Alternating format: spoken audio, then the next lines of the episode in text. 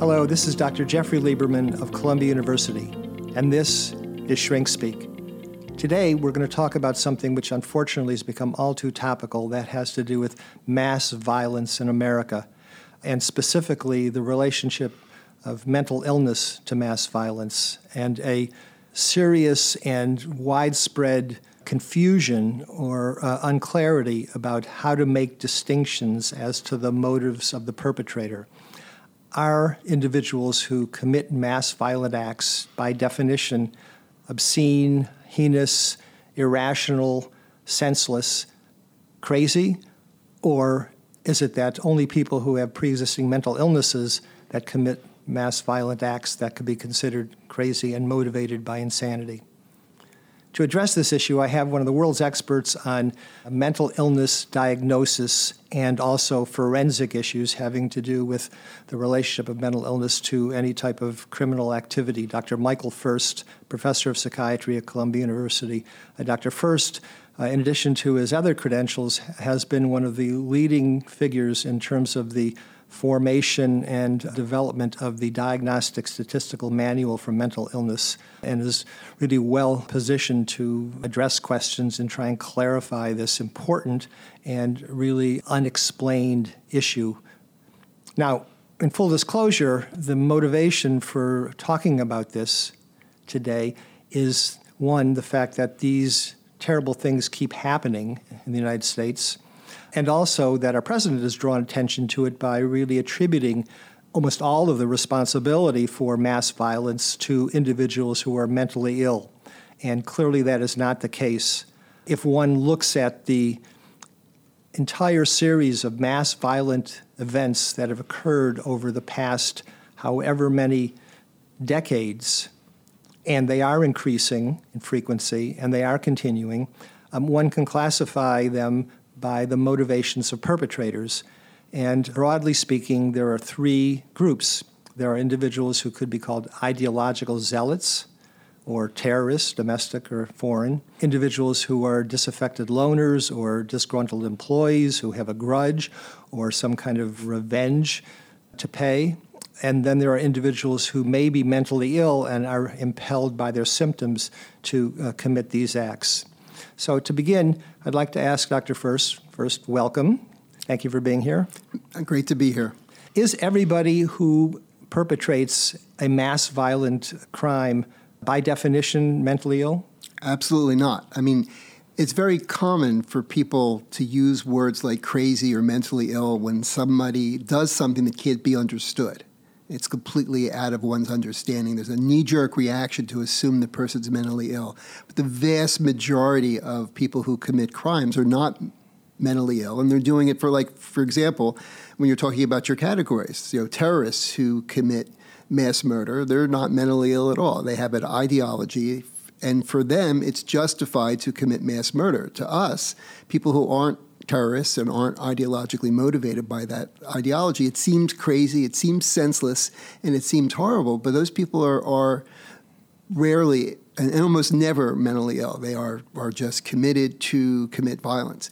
And then the second category, people who are vengeful, uh, trying disaffected, wanting, you know, there's lots of, of motivations there. There's been, um, uh, uh, it's becoming pretty clear that some of these disaffected people who feel like they're life is going nowhere. Nobody's ever going to know who they are. The fame that uh, accompanies mass shootings is becoming uh, more and more motivation for people who are disaffected. Here's my chance to finally make a difference in the world in a very negative way. And these people are not normal in the sense that they're socially cut off, and the fact that they would need mass murder as a way to make them feel good about themselves. Obviously, that's psych- psychologically um, disturbed, but they're not mentally ill. And the, and the sense that we use mentally ill. Mentally ill means that you have a condition that is characterized by severe symptoms. And in the case of mass violence, the nature of the symptoms, it affects your ability to know the difference between right and wrong. You might have a delusion that, the, the that there's a plot to to uh, to get you, and you go and you shoot people up, believing that you're actually protecting yourself from this delusion. Those people would would be a classic case of somebody who's mentally ill committing a crime because, from their perspective, they're doing something that's impelled by their psychiatric symptoms. Or other people with psychotic disorders may have hallucinations which are saying to them, you know, these people are evil, you should kill them, or this person is trying to hurt you, you have to defend yourself. First, a couple of points of, of clarification. Even though we have nice and tidy categories of ideological motivation or disaffected loners or persons with mental illness, there's a lot of overlap. Individuals with, who are mentally ill may be more susceptible to the solicitation of radical ideologies and cults or groups that are seeking to proselytize and attract members. And also, individuals who are feeling disaffected, slighted, alienated may have certain mental disorders that make them less able to integrate socially and more prone to, to feel this way. But with respect to that group, the disaffected, disgruntled individuals, so what you're saying is, although they maybe think that by committing these crimes, they're sort of gaining revenge or you know, repaying these uh, slights, it's also at the same time serves their interest for gaining notoriety. Absolutely. That's become a really big problem. And, and what's happened in the last couple of years is the media coverage uh, has changed. They're trying to, some cases, they won't even mention the name of the killer, and that's a way to try to downplay the amount of fame, so to speak, that these people are getting. Obviously, it's not been great, you know, widely successful because the rates of these mass murders continue. But that is, was a very smart move because it might, it might conceivably address at least part of the motivation for this. So, where everybody probably remembers the name Adam Lanza or James Holmes or, or, or, Jared Loughner, it's probably very few people who could remember who the last two or three individuals were, in part maybe because there's been so many, but also because of the uh, less media exposure. Absolutely. I mean, what happens, I think that what's one thing about the media exposure, whenever these crimes happen, one of the first questions, of course, that crosses anybody's mind, anybody's mind is, why did this happen? So there's always at least a little bit of media coverage into the person's background to try to answer that question. The reality, of course, is, you know, they, these you know, newspaper reports of superficial life histories actually tell you usually very little, but there's always at least a little bit of that because people want to know why did this happen, and they do have the belief that if I know something about this person's background, I can understand perhaps why they did it, though that's actually rarely the case. Well, with suicide, there's the phenomenon which of a contagion effect. With with mass violence, is there a similar kind of phenomenon? It's an interesting question. I think suicide much more so. The reason there's a contagion effect is people who are struggling with whether or not to commit suicide are like obsessing over whether or not I should do it. And all it might take to push them over the edge is reading about a suicide or reading about somebody who committed suicide that, that they f- identify with. And that may be enough to push them over. Conceivably, that could happen here, uh, that somebody uh, in fact, if you, I think if I remember the Adam Lanza case, if, once they went into his house, they, he was obsessed with newspaper articles about other mass murders. So I'm not sure I'd call that a contagion effect in the, in the sense that the fact that there are mass murders doesn't get people to do mass murders in the way suicide does. But I think there's probably a little bit. Uh, I mean, the big factor, of course, is gun availability. I mean, that whole area of the ease of getting guns uh, is a big factor in, of course, the uh, the uh, rise of mass uh, violence. Right. So, just coming back to the central topic of today's uh, podcast mental illness and violence. So, first, a few points of fact. One is that mental illness advocates will tell you that overall, mentally ill people contribute very little to the totality of criminal violence in the United States and the actual figure of criminal violence that are perpetrated by people with mental illnesses 4%. But most criminal violence is things that are motivated by robberies or greed or gangs or organized crime or crimes of passion. The reality is, even though these things dominate the headlines, that a very small amount of the totality of criminal violence is accounted for by these mass violent events. But these are the things that are so shocking that they command the public and the government's and the media's attention. Now, with respect to that, individuals with mental illness are more represented in the perpetration of those crimes. So if it's 4% of all criminal violence, in most studies, an average of these cases are perpetrated by people with mental illness is about 25%. So it's not the majority, but it's certainly more. And in all cases, these are individuals who are untreated or inadequately treated. Also, something that is a very telling statistic is that even though there are numerous forms of mental illness, it's only a small number that are associated with these mass violent behaviors. It's individuals with psychotic disorders, severe mood disorders, potentially PTSD, and also, and this is a controversial point, autism or autistic spectrum disorders, and we'll talk about that in a moment. But the point is, is that some individuals with certain disorders, if not treated, are more prone. Now, one last thing these disorders have a fairly equal distribution or frequency among males and females.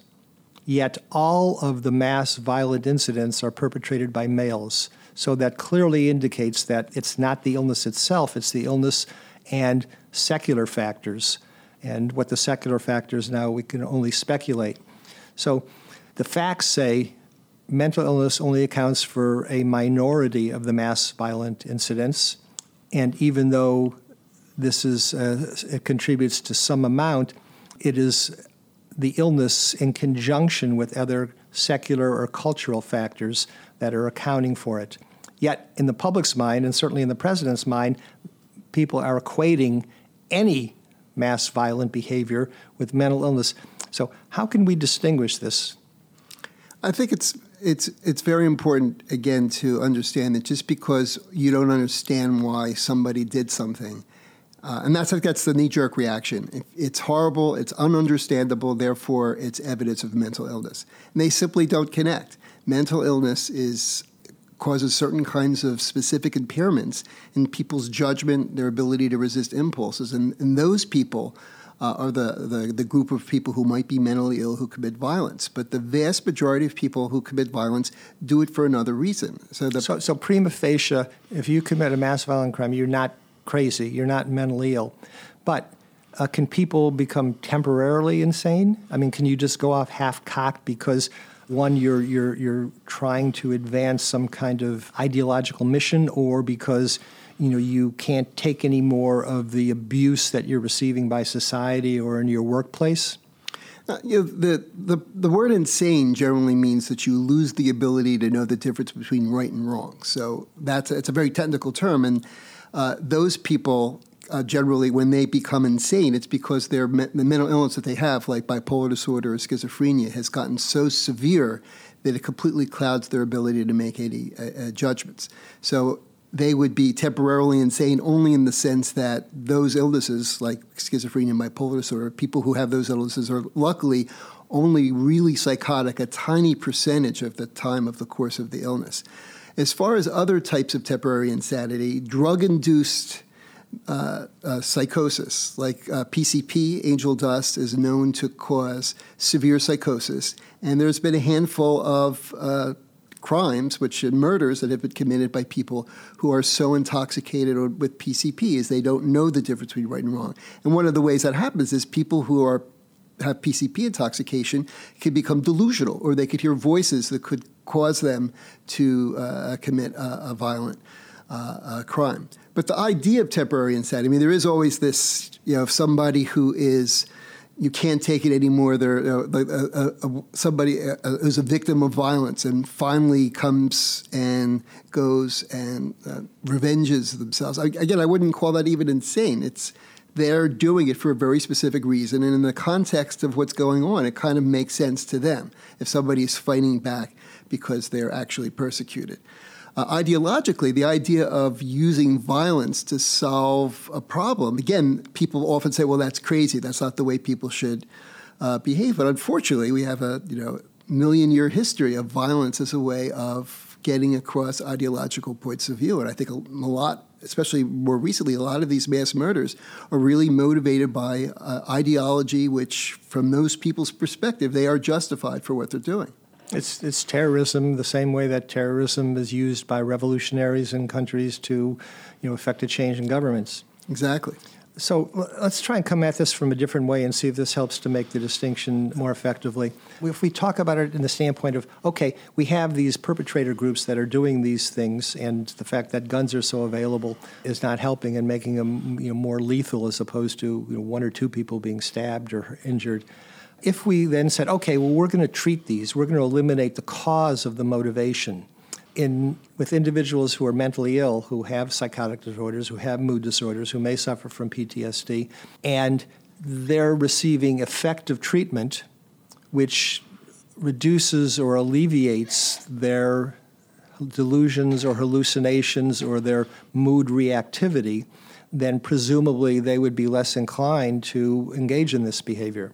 Absolutely. That, that's the, the justification for the the, the connection between more treatment for mental illness and reduction in violence is it would reduce that tiny, the small percentage of people with mental illness who do act out. They're doing it when they're floridly symptomatic. If somebody with a mental illness is not symptomatic, they're at no increased risk of uh, committing a crime or, or, or, or mass murder. There's a wonderful quote in Elyn Saks's book, The Center Cannot Hold, where she says, Elyn Saks, for those that haven't heard of her, is a brilliant attorney who's an emeritus professor at the University of Southern California School of Law, a MacArthur Genius Award winner, and a Marshall Scholar who suffers from schizophrenia. And she said in her book that schizophrenia and psychosis is like a rheostat, it's not like an on off switch. And at its low level, you may have symptoms with voices or you know bizarre thoughts in the background, but they're not really distracting or bothersome. But at the uh, other extreme, they become your full reality, and you are impelled to behave based on what you're, you're, experiencing in those symptoms. So it's when people are at the full force or experiencing the full force of their psychotic symptoms, they're more prone to do it. And if you reduce that with treatment, then it would be diminished or, or prevented.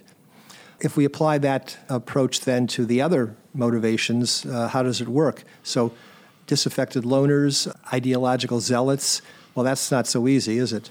Uh, tre- uh, unfortunately, uh, those are not easily treatable, and that's where you, the whole issue of guns. If, if, if, there's lots of disaffected loaders in other parts of the world, and there's rarely mass violence, and it's partly as simple as the inaccessibility of guns and the ability to commit these mass murders, that's probably the best uh, effective treatment for those people with respect to preventing uh, the violence. But from a, a, a, treatment perspective, it's very hard to get somebody who's been disaffected their whole life and, and socially alienated to easily fix that problem.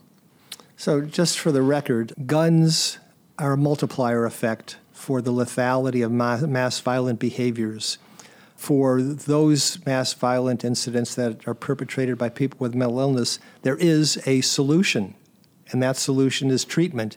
And it's the fact that treatment is not available in this country for people, and they're not able to get access to it, receive it, is really the root cause of the problem. And building mental institutions, asylums again, although there may be some value in some of those to some degree, it's not going to solve the mass violence problem and is completely irrelevant or just peripheral to it. Absolutely. So, to sum up, clearly there is some potential for individuals with mental illness. They have specific diagnoses to become violent and possibly even violent in a extreme way, like mass violence, under the right circumstances. But this is a minority of the overall number of mass violent incidents. The other causes have to do with ideological motivations and individuals who have a grudge against society or are disgruntled over various slights and circumstances. As we pointed out, there is a clear treatment for the cause of this being mental illness, and it's providing treatment which should be happening in the first place. So, this is a preventable problem and the fact that we're not providing it, but we just keep talking about background checks, is really, I think, glossing over the root cause of the problem. The other thing is that building hospitals, while they may be good in some ways, is not going to solve this problem, so it's a complete red herring. And then finally, the reason why, not that these keep recurring repeatedly, but because the lethality is so much greater than in other countries is because of the availability of guns. You have in other countries people who are untreated with mental illness who do do things, but it's stabbing someone with a knife, hitting them with a hammer, using some other instrument to effect aggression. In the United States, they have access to guns, which means more people get hurt and more people die. And right now, just knowing as much as we do now, we could stop at least 25%, if not more, by treating people with mental illness. And if we restricted access to guns, a whole lot more. So I want to thank Dr. First for coming on and uh, trying to clarify this distinction for us. I know it's hard.